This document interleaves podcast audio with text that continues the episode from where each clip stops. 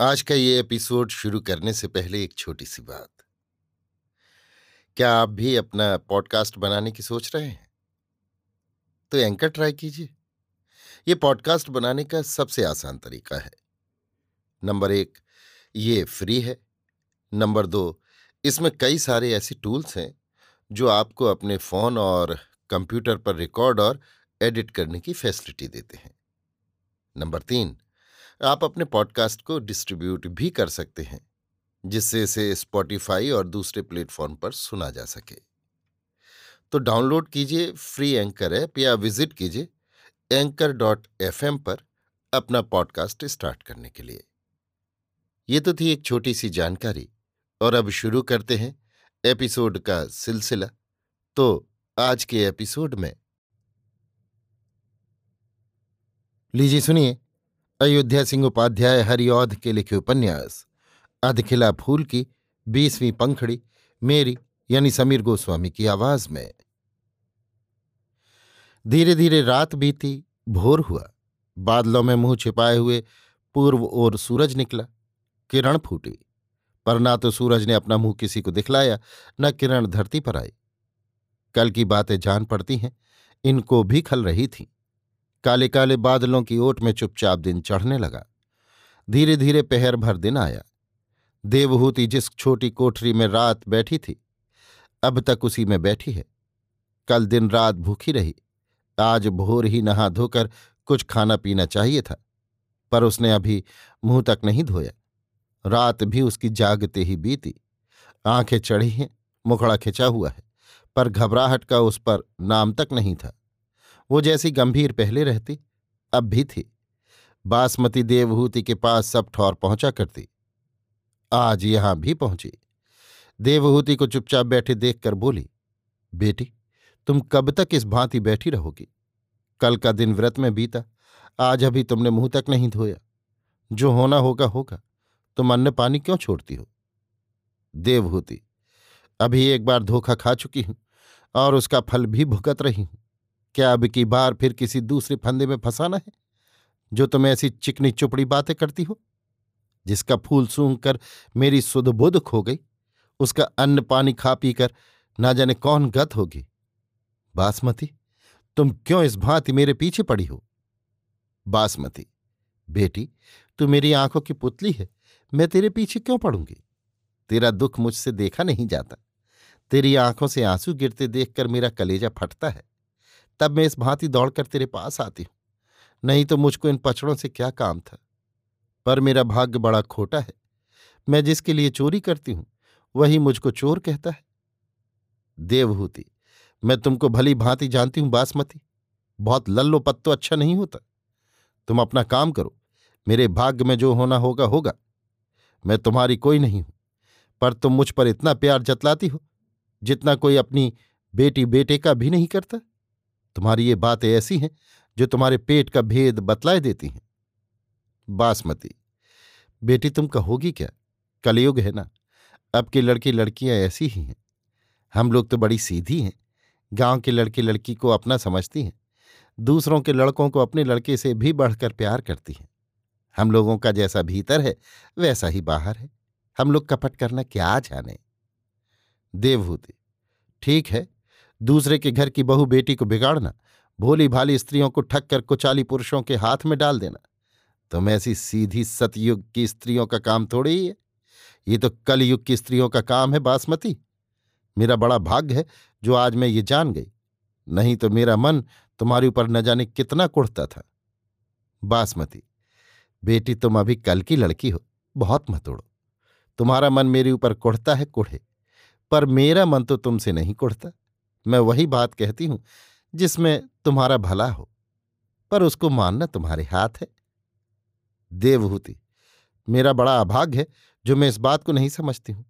सच है बासमती, तुमसे बढ़कर मेरा भला चाहने वाला कौन होगा? बासमती, तुम्हारी ऐंठने की बान है, इससे तुम सब बातों में ऐंठती हो। मेरी अच्छी बात भी तुमको खोटी जान पड़ती है, पर सचमुच तुम्हारा बड़ा अभाग्य है। जो तुम इस भांति सोने को पाँव दिखलाती हो। कामनी मोहन ऐसा चाहने वाला भाग्य से मिलता है। डुबकी बहुत लोग लगाते हैं, पर मोती कोई पाता है। कामनी मोहन पर कितनी स्त्रियाँ निछावर हुई, पर कामनी मोहन तुम पर आप निछावर है। इस पर लाखों की संपत्ति आगे रखता है। सदा के लिए तुम्हारा दास बनता है। क्या ये बातें ऐसी हैं जिन पर तुम ढीठ न डालो? पर मिठाई खाने के लिए भी मुँह चाहिए। भील की स्त्रियाँ घुंघची का ही आदर करती हैं। वे लाल का मरम क्या जाने? देवहूति। सच कहा बासमती, बनरी के गले में मोती की माला नहीं सोती पर कठिनाई तो ये है, इस पर भी मेरा जी नहीं छूटता।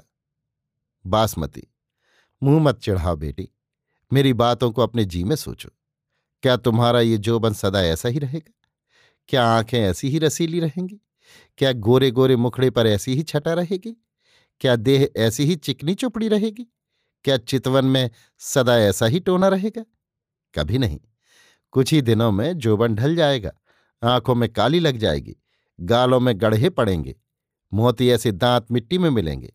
देह पर झुर्रियाँ पड़ जाएँगी और तुम्हारी सब ऐंठ धूल में मिल जाएगी आज एक राजाओं सा धनी, देवतों सा सुघर और सजीला, तुम्हारी सीधी चितवन का भिखारी है।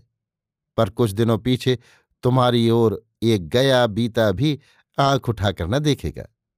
जो धोखे से किसी की आँख पड़ भी जावेगी तो वो नाक भौं से कोड़ने लगेगा। तुम्हारे ये दिन सब कुछ है, आगे क्या है? पर तुम इन्हीं दिनों विष खाने बैठी हो। बलिहारी है इस समझ की।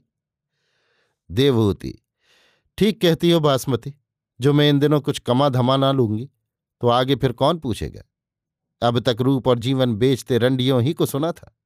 पर आज जाना, भले घर की बहु बेटियाँ, भली स्त्रियाँ भी अपना रूप जौवन बेचती हैं। झक मारते हैं लोग जो रंडियों को बुरा समझते हैं।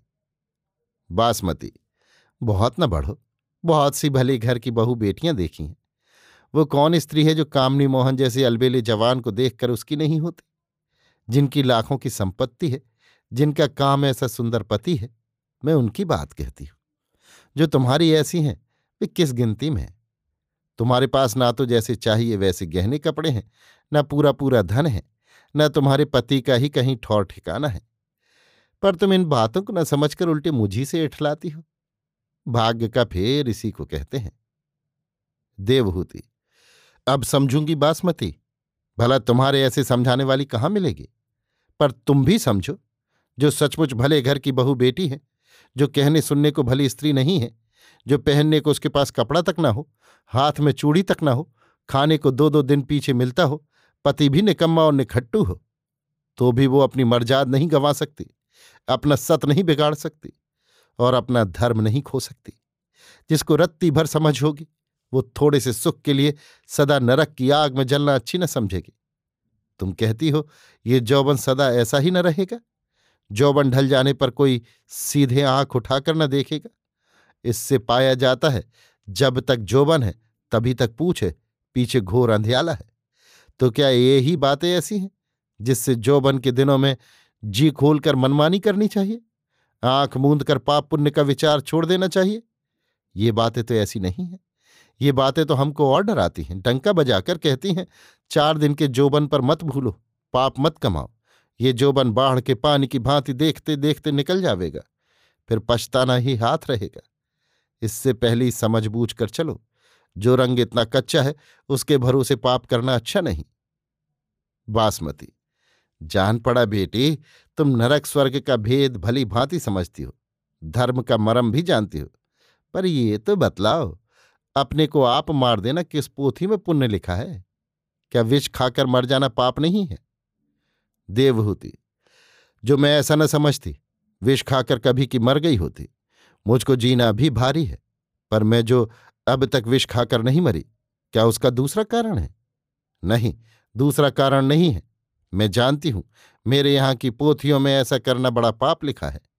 तभी मैं आज तक ऐसा न कर सकी। पर धर्म की रक्षा के लिए किसी काम का करना पाप नहीं है।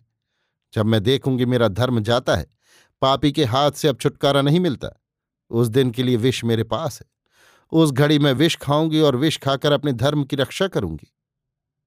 बासमती, ये तो विष का पचड़ा हुआ पर अन्न पानी छोड़कर जी को कल्पा कल्पा कर मारना क्या है? ये कोई पुण्य होगा? देवहूति, नहीं, ये भी पाप है, पर अन्न पानी कौन छोड़ता है?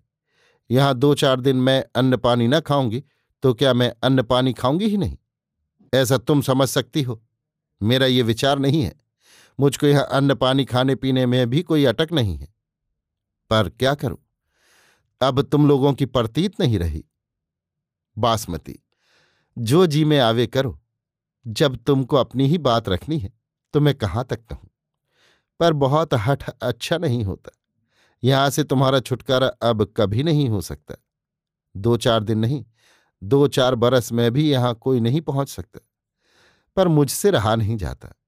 एक बात मैं फिर कहती हूँ, जो तुम यहाँ का अन्न पानी काम में नहीं ला सकती हो तो क्या बनफल और झरनों का पानी भी खा पी नहीं सकती हो? देवभूति, जो मेरे जी में आवेगा मैं करूँगी। अपना प्राण सबको प्यारा होता है, पर तुम किसी भांति मेरी आँखों के सामने से दूर हो। बासमती, बेटी जितना तुम टेढ़ी हो, मैं उतनी टेढ़ी नहीं हूँ। जो तुमको मेरा यहाँ रहना अच्छा नहीं लगता तो मैं जाती हूँ। मैं पहरे के भीलों से कहे जाती हूँ। वो तुमको वन में जाने से न रोकेंगे। तुम वन में जाकर अपनी भूख प्यास बुझाओ, पर भागना मत चाहना। नहीं तो भीलों के हाथ से दुख उठाओगे। ये कहकर बासमती चली गई। अभी आप सुन रहे थे अयोध्या सिंह उपाध्याय हरिऔध के लिखे उपन्यास। अधखिला फूल की बीसवीं पंखड़ी, मेरी यानी समीर गोस्वामी की आवाज़ में।